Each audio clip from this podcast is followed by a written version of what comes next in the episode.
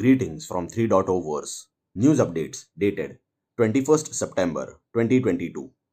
The value of IC15 remains between the range of 27,000 and 28,000 today. Tether, Bitcoin, Ethereum, Binance USD, and USD Coin have been traded the most by volume in the last 24 hours.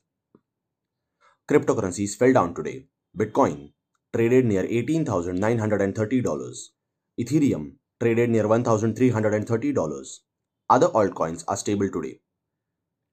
DeFi platform Coin98 has rolled out its own dollar-pegged decentralized stablecoin.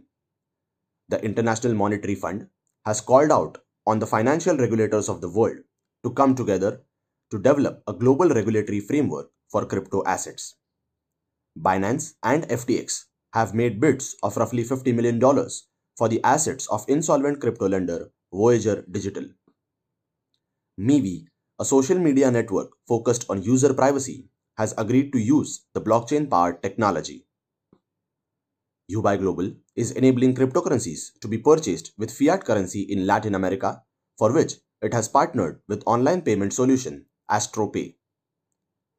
OpenSea, largest NFT marketplace by volume, is planning to support Arbitrum so that creators can list NFTs minted on the Ethereum rollup.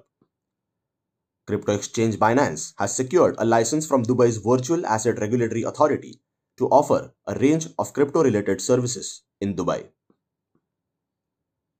More updates.